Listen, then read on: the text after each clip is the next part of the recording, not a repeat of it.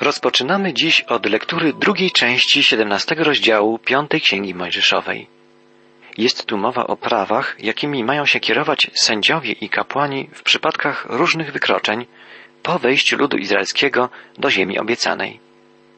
W końcowej części tego rozdziału czytamy o prawach związanych z ustanowieniem w późniejszym czasie króla nad Izraelem. Wiemy, że Izrael nie miał króla, i nie było to Bożym zamiarem, by Izraelici powoływali króla. Bóg sam pragnął bezpośrednio kierować swym ludem. Jednak Izraelici, gdy już zamieszkają w Kanaanie, będą nalegać, że chcą mieć króla, tak jak inne ludy. Bóg na ich prośbę zleci prorokowi Samuelowi namaszczenie na króla Saula. Bóg zna przyszłość i już teraz, jeszcze przed wejściem do ziemi obiecanej, ustanawia prawa, które będą obowiązywać przyszłego króla Izraela. Czytamy od czternastego wiersza siedemnastego rozdziału Księgi Powtórzonego Prawa. Gdy wejdziesz do kraju, który ci daje Pan, Bóg Twój, gdy go posiądziesz i w nim zamieszkasz, jeśli powiesz sobie, chcę ustanowić króla nad sobą, jak mają wszystkie okoliczne narody, tego tylko ustanowisz królem, kogo sobie Pan, Bóg Twój wybierze spośród Twych braci. Tego uczynisz królem. Nie możesz ogłosić królem nad sobą kogoś obcego, kto nie byłby Twoim bratem. Tylko nie będzie on nabywał wielu koni i nie zaprowadzi ludu do Egiptu, aby mieć wiele koni. Powiedział bowiem Pan, tą drogą nigdy wracać nie będziecie. Nie będzie miał też zbyt wielu żon, aby nie odwróciło się jego serce i nie będzie gromadził wielkiej ilości srebra i złota. Król musi być Hebrajczykiem, nie może to być ktoś spoza dwunastu plemion Izraela. Obowiązywać go będą prawa podane tutaj, a więc nie ma posiadać ani wielu koni, ani wielu żon, ani wielkich ilości złota i srebra. Rzecz szczególna. Król Salomon złamał wszystkie te prawa. Salomon miał wiele koni. Słynne stajnie Salomona w Megido i w wielu innych miejscowościach mogły pomieścić tysiące koni. Ruiny tych stajni zachowały się do dzisiaj. W tamtych czasach najpiękniejsze konie pochodziły z Egiptu. Siłą rzeczy Salomon był więc w tym zakresie od Egiptu uzależniony i musiał utrzymywać z Egiptem ożywione kontakty. A pamiętamy, że Boże ostrzeżenie odnoszące się do przyszłego króla brzmiało nie będzie nabywał wielu koni i nie zaprowadzi ludu do Egiptu, aby mieć wiele koni. Król ma przestrzegać też drugiej zasady. Nie będzie miał zbyt wielu żon, aby nie odwróciło się jego serce. Król Salomon miał wiele, bardzo wiele żon i to one spowodowały, że jego serce odwróciło się od Pana. Trzecie ostrzeżenie odnośnie przyszłego króla brzmiało nie będzie gromadził wielkiej ilości srebra i złota. Salomon złamał i tę zasadę. Dawid rozpoczął zbieranie srebra i złota z myślą o budowie przyszłej świątyni. Salomon gromadził drogocenne kruszce w takich ilościach, by wystarczyło ich również może przede wszystkim na budowę jego pałacu. Była to budowla pełna przepychu, kipiąca złotem i srebrem. Salomon, nie przestrzegając tych trzech ważnych zasad sformułowanych przez Boga jeszcze przed wejściem do ziemi obiecanej, doprowadził do rozbicia Izraela na Królestwo Północne i Południowe. Stało się to już po jego śmierci, śmierci niesławnej. Pozostawił po sobie skłóconych synów, i stan moralnego zamieszania i niepokoju. A prawo ustanowione przez Boga było tak jednoznaczne. Król powinien to prawo nie tylko znać, ale też do niego się stosować.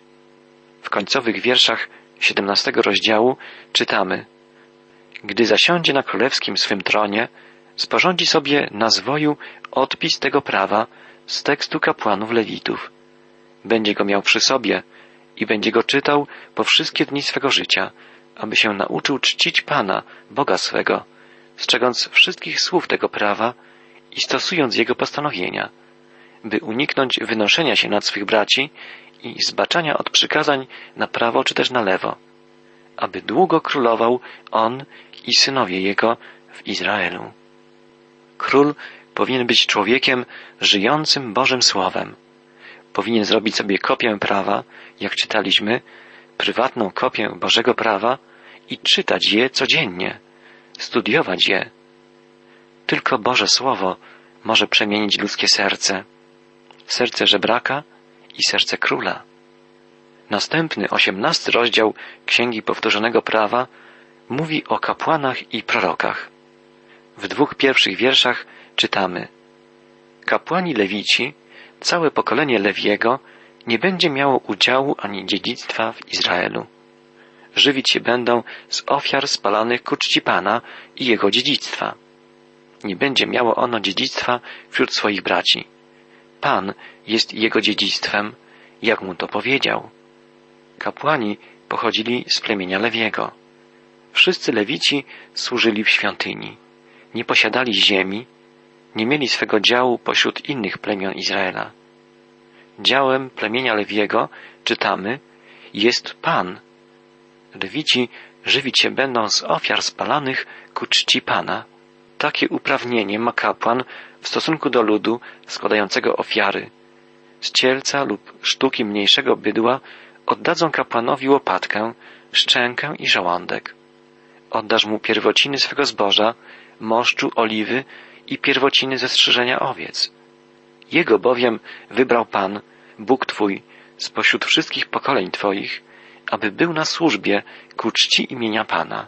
On i jego synowie po wszystkie czasy.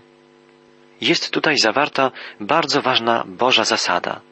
W dużym stopniu funkcjonuje ona i dzisiaj. Bóg oczekuje, że Jego lud będzie wspierał tych, którzy stoją w Bożej służbie. Oczywiście dzisiaj nie ofiarujemy tym, którzy służą Bogu mięsa zwierząt czy płodów rolnych, ale zasada jest ta sama. Powinniśmy z serca ochotnie wspierać naszych braci, którzy w pełnym wymiarze stoją w służbie głoszenia Bożego Słowa, w działalności misyjnej, ewangelizacyjnej czy charytatywnej. W następnej części osiemnastego rozdziału Księgi Powtórzonego Prawa czytamy od wiersza dziewiątego. Gdy Ty wejdziesz do kraju, który Ci daje Pan, Bóg Twój, nie ucz się popełniania tych samych obrzydliwości jak tamte narody. Nie znajdzie się pośród Ciebie nikt, kto by przeprowadzał przez ogień swego syna lub córkę, kto by uprawiał wróżby, gusła, przepowiednie i czary. Nikt, kto by uprawiał zaklęcia, pytał duchów i widma, zwracał się do umarłych. Obrzydliwy jest bowiem dla Pana każdy, kto to czyni. Z powodu tych obrzydliwości wypędza ich Pan, Bóg Twój, sprzed Twego oblicza. Bóg stanowczo ostrzega tutaj przed jakimikolwiek praktykami spirytystycznymi. To ostrzeżenie powtórzone jest także w Nowym Testamencie. W pierwszym liście do Tymoteusza czytamy w czwartym rozdziale A Duch wyraźnie mówi, że w późniejszych czasach odstąpią niektórzy od wiary i przystaną do duchów zwodniczych i będą słuchać nauk szatańskich. Musimy bardzo jasno powiedzieć to sobie, że współcześnie jest wielu, bardzo wielu ludzi, którzy interesują się spirytyzmem w takiej czy innej formie. Bóg stanowczo zabrania jakichkolwiek kontaktów ze światem duchów. Jedyną drogą otwartą dla nas jest Jezus Chrystus. W Nim Bóg Ojciec objawił nam całe niebo, wszelkie duchowe skarby, które mamy posiąść. Jedynie w imieniu Jezusa mamy łączność z Bogiem. Jedynie w Nim otrzymujemy przebaczenie, zbawienie i życie wieczne. Nie fascynujmy się niezwykłymi zjawiskami, cudami, przepowiedniami. Mogą być one bardzo frapujące i dlatego pociągające. Mogą dawać poczucie realnego kontaktu z niewidzialnym dla nas światem duchów. Pamiętajmy, że szatan jest realny, jest bardzo inteligentnym, bardzo sprytnym stworzeniem duchowym. Dla niego nie ma żadnych świętości. Potrafi poczuć się pod wszystko, potrafi czynić wielkie znaki i cuda, żeby tylko odwieść nas od Jezusa. Chce, żebyśmy wiązali się z Nim i z podległymi Mu duchami, a nie z Chrystusem i z żywym Bogiem Ojcem. Szatan wie, że jeśli trwamy w Chrystusie, w modlitwie i w Bożym Słowie, to nie ma do nas przystępu. Trwajmy więc przy Bogu, trwajmy w Jego Słowie. Nie pozwólmy nic do Bożego Słowa dodawać, nic zmieniać. Mojżesz wzywa Izraela, dochowasz pełnej wierności Panu, Bogu swemu. Te narody bowiem, które Ty wydziedziczysz, słuchały wróżbitów i wywołujących umarłych, lecz Tobie nie pozwala na to Pan, Bóg Twój. My, znając już pełne objawienie Bożego planu zbawienia, znając Jezusa Chrystusa, tym bardziej dochowujmy wierności naszemu Panu, jedynemu Zbawicielowi. Jezus Chrystus wczoraj, dzisiaj i na wieki, zawsze ten sam. Bóg przemawiał do swego ludu poprzez Abrahama, Izaaka, Jakuba, przemawia poprzez Mojżesza, powoła też w przyszłości swego proroka, którego lud powinien słuchać. Prorok ten będzie głosił Bożą prawdę. Posłuchajmy Mojżesza. Pan, Bóg Twój, wzbudzi Ci proroka spośród braci Twoich, podobnego do mnie. Jego będziesz słuchał. Właśnie o to prosiłeś Pana, Boga swego na chorebie, w dniu zgromadzenia. Niech więcej nie słucham głosu Pana, Boga mojego, i niech już nie widzę tego wielkiego ognia, abym nie umarł. I odrzekł mi Pan, dobrze powiedzieli. Wzbudzę im proroka spośród ich braci, takiego jak ty, i włożę w jego usta moje słowa. Będzie im mówił wszystko, co rozkażę. Bóg pragnie, by jego lud słuchał jego proroka. Bóg pośle Samuela, Izajasza, Jeremiasza, w ich usta włoży swoje słowa. Izrael ma słuchać Bożego proroka. Dlaczego? Bo mówić będzie prawdę. A w końcu przygotuje lud na przyjście tego ostatniego proroka, który jest prawdą. Mojżesz zapowiada tu nadejście Mesjasza, Jezusa Chrystusa. Wzbudzę im proroka spośród ich braci, takiego jak ty, i włożę w jego usta moje słowa. Będzie im mówił wszystko, co rozkażę. Jeśli ktoś nie będzie słuchać moich słów, które on wypowie w moim imieniu, ja od niego zażądam zdania sprawy. Pamiętamy, że Pan Jezus powtarzał stale, że słowa, które wypowiada, nie są Jego słowami, ale słowami Ojca. Jezus podkreślał, że nie przyszedł, by wypełnić swoją wolę, lecz wolę Ojca.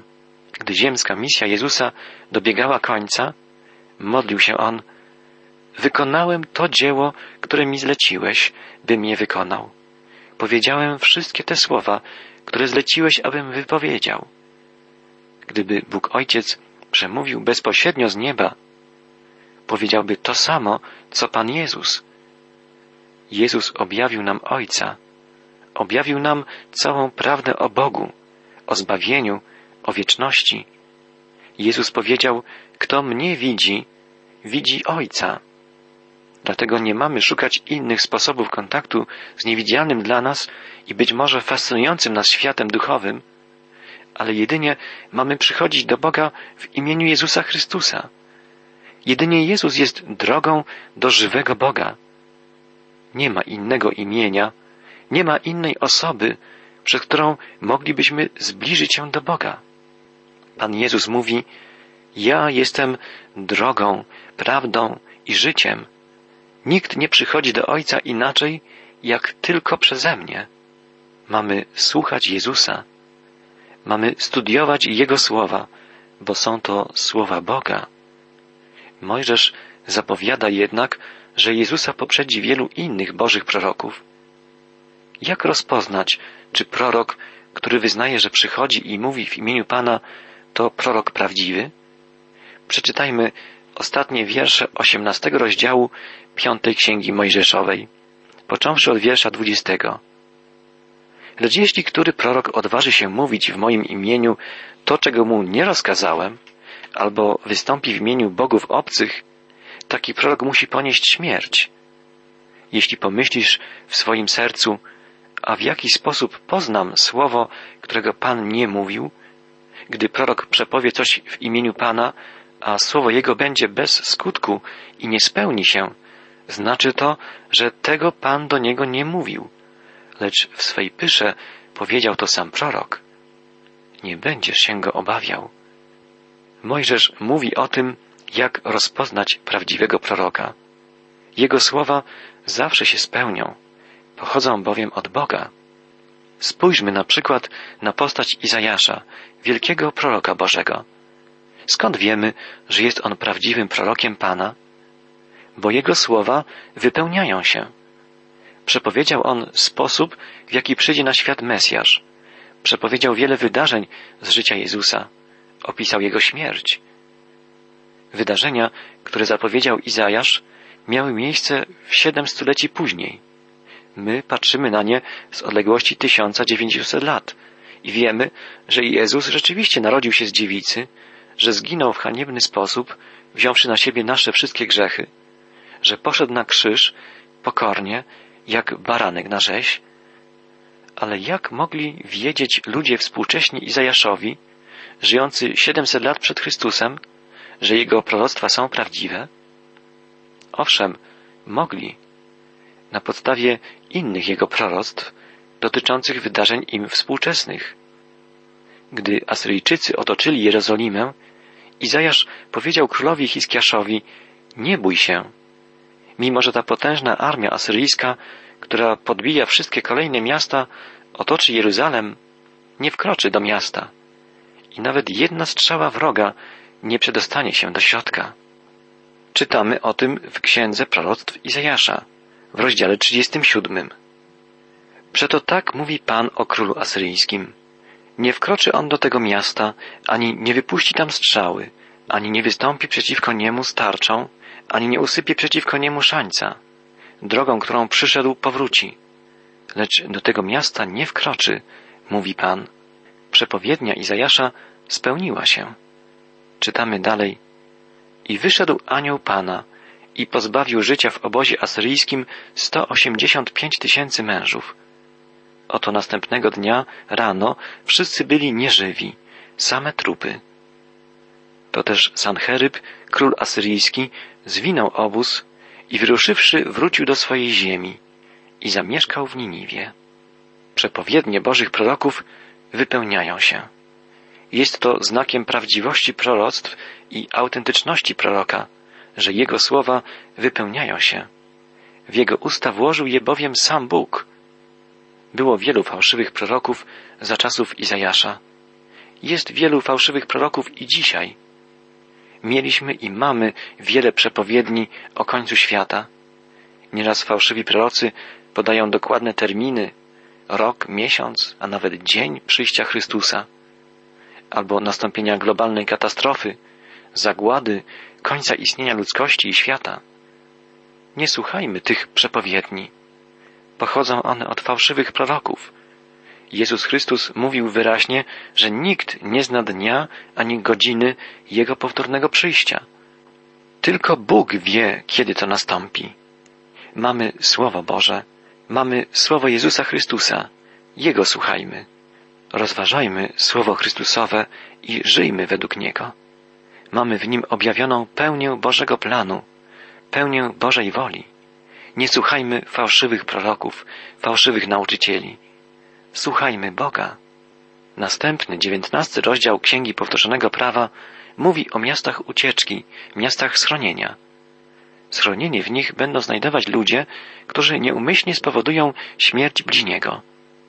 Wiemy z naszych rozważań poświęconych Księdze Liczb, czyli czwartej Mojżeszowej, że Izraelici mieli ustanowić trzy takie miasta po wschodniej stronie Jordanu, a po wkroczeniu do ziemi obiecanej po zachodniej stronie rzeki. Czytamy w pierwszych wierszach dziewiętnastego rozdziału piątej Księgi Mojżeszowej. Ustanowisz sobie trzy miasta w kraju, który ci daje Pan, Bóg Twój, abyś go posiadł.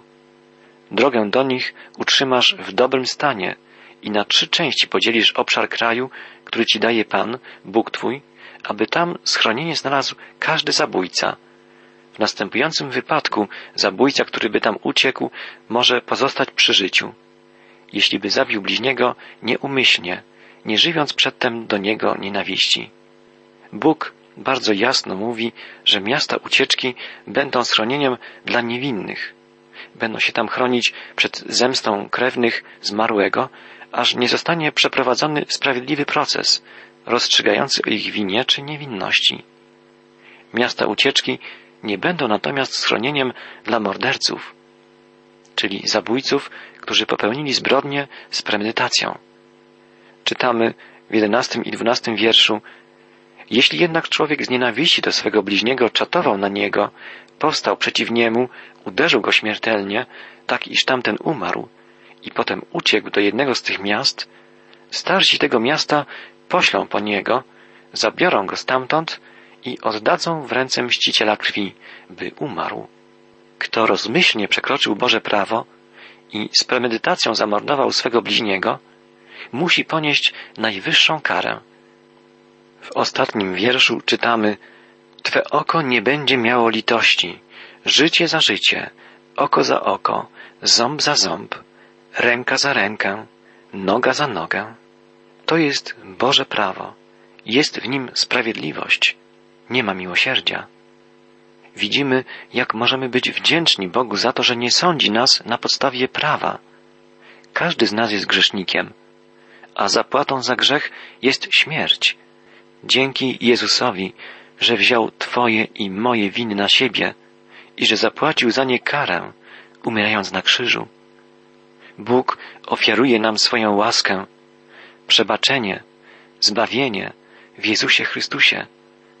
Gdy ufamy Jezusowi, gdy uchwyciliśmy się Go wiarą i trwamy w Nim, gdy żyjemy Jego Słowem, rozważając je i wprowadzając je w życie, jesteśmy zbawieni.